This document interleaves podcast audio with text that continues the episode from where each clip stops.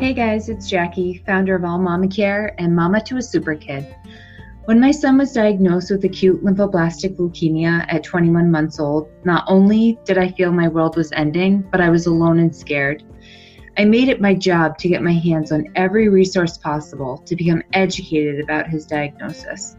And I didn't know how I was going to do it, but I was determined to become empowered and do everything possible to help my baby and my family thrive. Along the way, I've had the pleasure of connecting with some wonderful organizations and meeting some of the most caring and authentic people. This podcast is dedicated to supporting parents and families while their child is going through cancer treatment and beyond. I share with you all the resources that have played a major factor during this time in my family's life, and I'm so glad you're here with me. And now, let's get this episode started.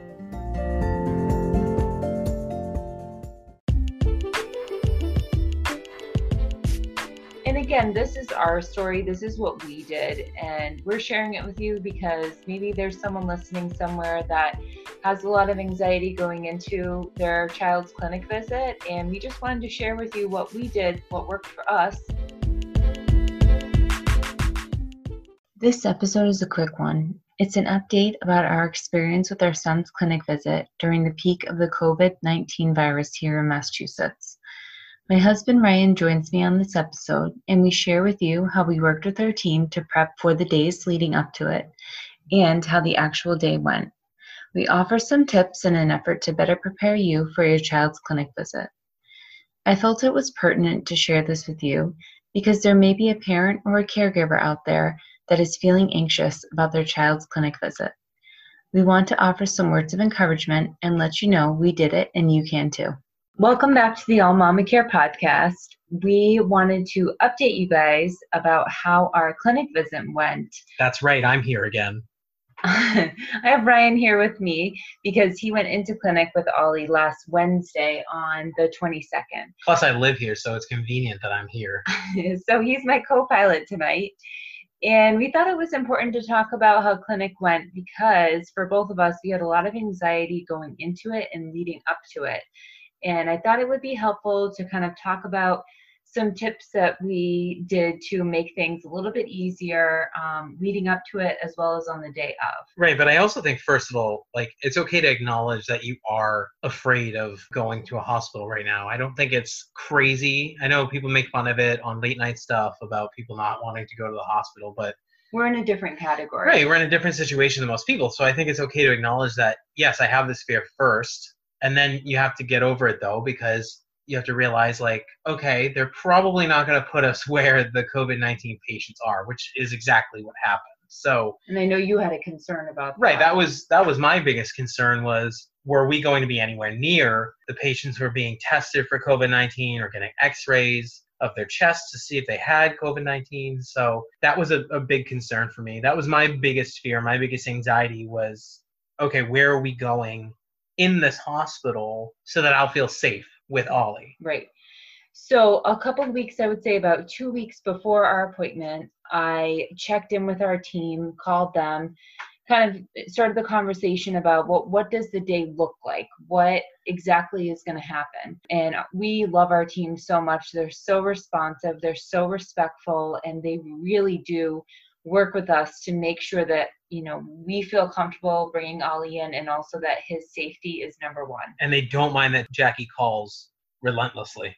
Well, I call when I need to, but it's really nice that I never feel guilty. I never feel weird calling. Um, and it's just really nice because it helps to minimize any anxiety that I have and kind of nip it in the bud.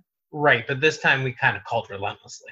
But our nurse practitioner. it was my it was my suggestion too as well, but but we we would probably bother them a little bit. I'm not gonna lie because we called them. I'd say how many times did we really call them? I would say about three or four. I think it was more in like the two five. weeks. I think it was more like five or six. But I mean, in the two weeks leading up to it, we did communicate with them quite often, and it I think was it was very productive. It was, it, but you know, at at a certain point, we started to feel like, man, they must find us really annoying because we were calling them so much, checking up what was going on. How many people were sick at the hospital? Where will we be? So I think, you know, it can be overwhelming, or at least I felt like we were being you know, a bother to them, but they kept reassuring us that it was perfectly normal to be having that Mhm. anxiety. It was perfectly normal to have those concerns. And, you know, I think that they were actually glad that we were checking in with them. Considering our hospital's actually gone down to seeing the oncology team sees like what I think is one or two kids a day now. Right. Whereas before they were seeing like 10, 15. Well, sure. They've they've changed all of the protocols so that there's only one or two kids coming in for a clinic visit on that day, and it's only kids that are in active treatment that are coming in. So. Some of the things that we did that was really helpful. Uh, number one, you know, we checked in with the team. We asked them, "What is the plan? Well, where is Ollie going to be having his treatment?" And originally, he was going to go into the clinic and then be transferred down to um, a sedation room. And so we talked with the patient advocacy line, a representative from our hospital, and just voiced our concerns. The fact is that in our hospital, the clinic is in one wing, in one building, and the sedation room would have been in another area where we would have had to cross the main lobby. So uh, basically, what ended up happening was that we worked with our team and the patient advocacy uh, representative at the hospital, and they were able to come up with a really great solution where our son could be in a large sedation room that was not in the clinic. He did not have to be transferred. He had his spinal, he had his vincristine, and um, everything was in one room, which was really, really great. There's actually an ultrasound room I think they use for um, pregnant patients mostly in the hospital. So that was really helpful to know exactly where Ollie and Ryan were going on the day of. Additionally, they made an accommodation to have Ollie and Ryan go into a side entrance so that they didn't have to go into the main entrance of the hospital. And Rye was the only one that went in with Ollie because our hospital is minimizing the number of visitors. So um, it was just nice to know that it was literally point A to B. And while Ollie was being in the stroller in the hallway with Ryan, we had a rain cover on him and you had a mask on. Yeah, we put him in his stroller, put a rain co- cover over him, and I wore one of those N95 masks. He also had a mask on under too. So Did you wear the face shield? I wore the face shield going in, but like it fogged up the whole time, and I because I wear glasses and I couldn't see a thing. So I didn't I didn't wear it on the way out. But the doctor said I didn't really need to wear that unless I was going into an operating room. So Mhm. I, I decided, okay, I'm not going to. But you know, I have to say the one thing I did question afterwards was why why isn't it that easy when we normally take it? we wanted to hop on and just reassure you guys that we went we were very apprehensive very nervous going into our clinic visit but i think talking with the team knowing exactly what's going to happen on that day and having a game plan was really helpful Right. So once I got in to the room, because I was the one that went in with Ollie. So once we got into the room, they said they needed to do his height and his weight. They brought a scale right to the door, and we did it right there. Then we closed the door, and they were like, "Okay, now now everybody who's coming in and out is gonna have a mask on, and you can leave your mask on too."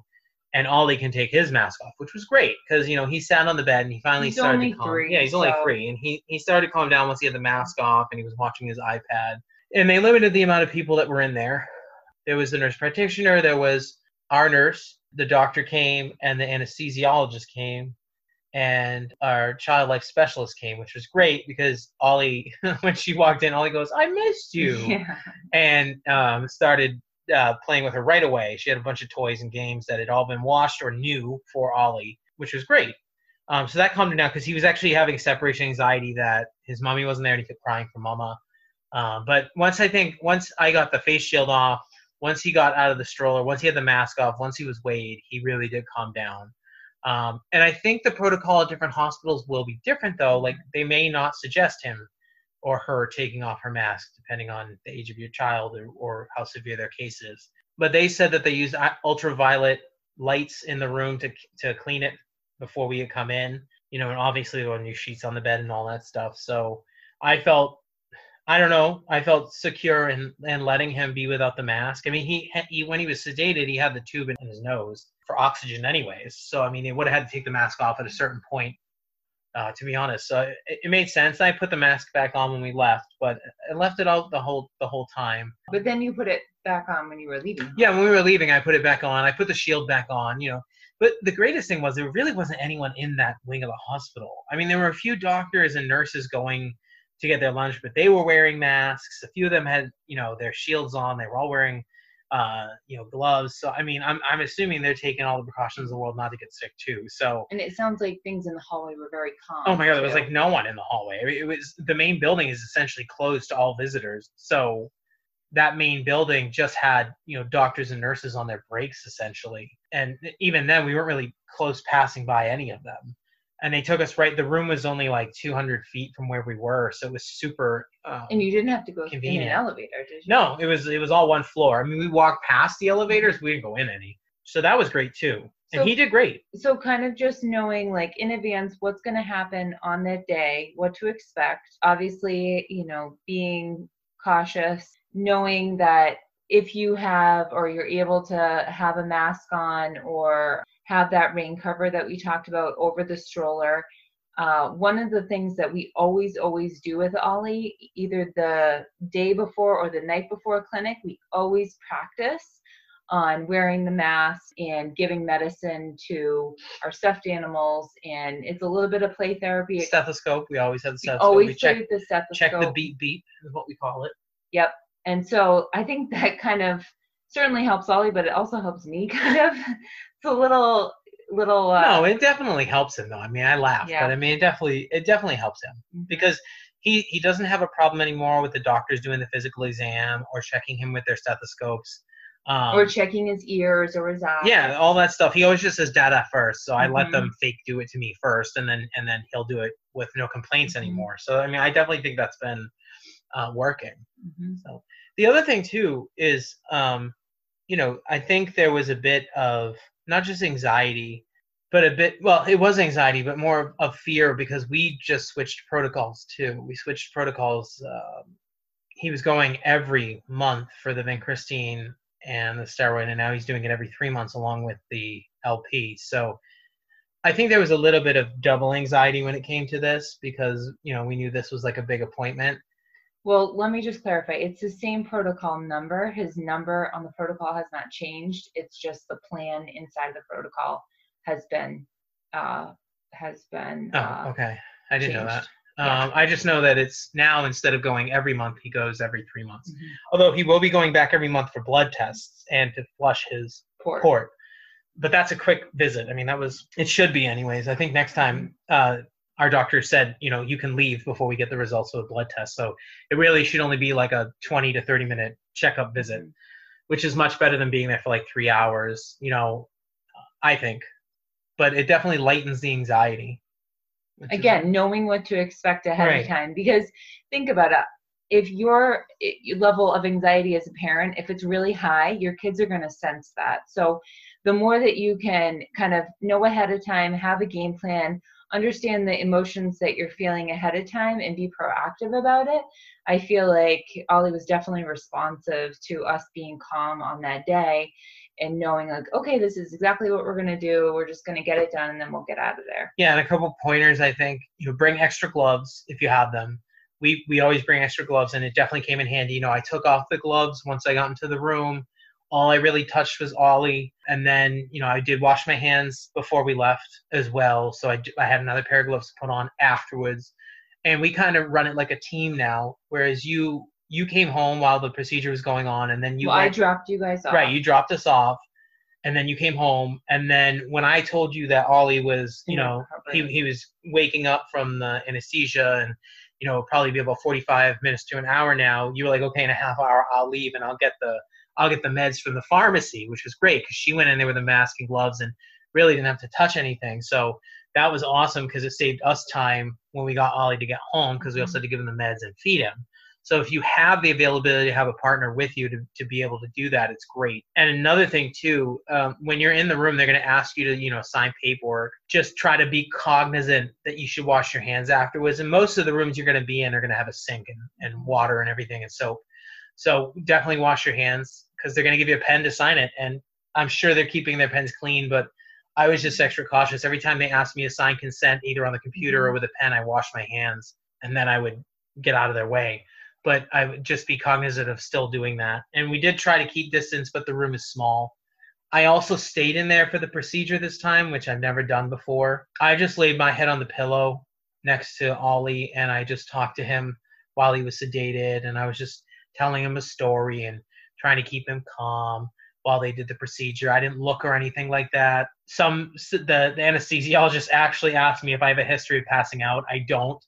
Um, but he said that he's been with parents that passed out during the procedure just because they're seeing their child, you know, go through a procedure in their spine. So I think that, you know, some parents may not be able to handle it. So I, I would not be able to handle it. Right. So they asked Glad if I wanted to step outside the door, but like I thought, no, I want to be there with him, and I I, I decided that I was going to do it, and it was fine. But just you know, remember that. Remember, if you're the type of person that gets a little woozy or little passes sensitive. out, is a little sensitive to to things like that, be a little more cognizant of it going in um, if you're going to do it, because you you don't need you don't need to give them extra work taking care of you that because you passed out. So um, so only stay in if you can.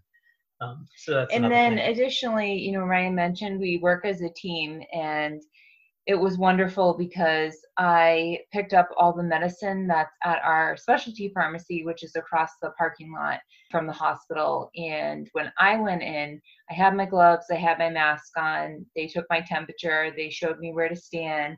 I got a name tag, I got a number, and then I walked right over to the pharmacy. Obviously, there was no line, so I was able to really quickly pick up all of his medicine. I double checked to make sure that we had all the medicine before we left and the right dosage and everything is correct. And then when I got back to the car, disposed of the gloves, disposed of the mask, and then I was able to pick up Ollie and Ryan. So it was pretty seamless for the day. And and I'm really glad that we did all the phone calls and the prep work ahead of time so that we could just kind of have an easy clinic day and get in and out and done. Right, and this may be overly cautious, but we also bring towels for me and Ollie to sit on afterwards, just as an extra precaution because you know we've been sitting in the hospital. And then when we came home, you know, Ollie and I, we we stripped down out of our clothes. We gave Ollie a sponge bath. They actually said it was okay to give him a regular bath if we put one of those big shield bandages over his port, but we were we were He had more the hesitant. spinal yeah, he had the spinal and everything. So we just gave him a sponge bath to the best of our ability to clean him. We washed his hair, we washed his face, we washed You his made it a game. Yeah, so we gave him like a little sponge bath. Um, and I took a shower just as an extra precaution too. I mean, those are things you can do too if you're extra worried. I mean, just because of the living situation that we're all going through, if you have a child going through this, or anyone going through any type of treatment where their immune system's compromised, you just want to be extra safe.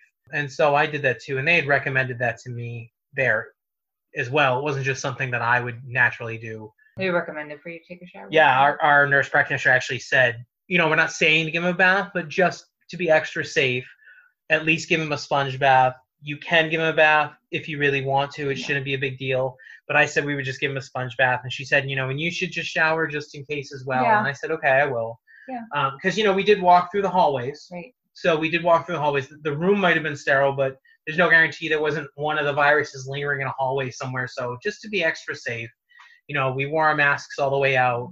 I didn't take his off until I had taken off my gloves and my mask and stuff like that. So, you know, I, just to be extra safe, extra cautious, we did that. and again, this is our story. This is what we did, and we're sharing it with you because maybe there's someone listening somewhere that has a lot of anxiety going into their child's clinic visit, and we just wanted to share with you what we did, what worked for us, um, in hopes that maybe you know something that we mentioned tonight might be something that you may want to move forward with, or you know something to think about. Of course, everybody is handling this crisis differently. Um, everybody's emotions are different. Right. Some people are going to the beach. Oh God, let's not even let's not even talk about that. Some people are protesting. But let's just focus on the fact that you know you know your child better than anybody else. So you do what's right for you and your child and your family, and continue to keep open communication with your team. That's really the best advice that I can give any parent or caregiver right now. Right. And just stay healthy and stay safe. hmm Yeah. And keep social distancing. I know it seems like everybody we get it. You know, we we went on a drive today and visited a family member. We kept our distance. They you know, we stayed in the car, we rolled down the And windows. said hi from yeah, the lawn. from from the lawn. So, you know, we're doing the best we can. We get it, you know, but just keep social distancing. Spread the message to everyone you know to keep social distancing. remind them that there are people out there who need it. You know, you know, just stay safe. Yeah. So that's the main message we wanted to tell you guys tonight. If you listen to this and you got some takeaways from it, that's wonderful. If you had a successful clinic visit and you want to share it with us, we would love to hear about it. If you have even more tips for clinic visits or anything else treatment related during this time, just let us know because we'd love to hear from you. Next week, I'm thrilled to share with you my interview with Chef Ryan Callahan. Among his many talents, he's an award winning author. His cookbooks, Cooking for Kids with Cancer and Cooking for Chemo and After, will make you look at food in a whole new way. Thanks for taking the time to listen to this episode. If something from this stuck with you, I'd love to hear from you. Feel free to message me on Instagram or on Facebook and tell me what you thought. Join the private All Mama Care Facebook group to connect with me directly and other listeners across the globe. You can even send me a voicemail. Simply go to anchor.fm backslash all mama care time backslash message. Wherever you're listening to this, take a screenshot, tag me and a couple friends. You never know, it might be exactly what someone needs to hear today. The light within me honors the light within you.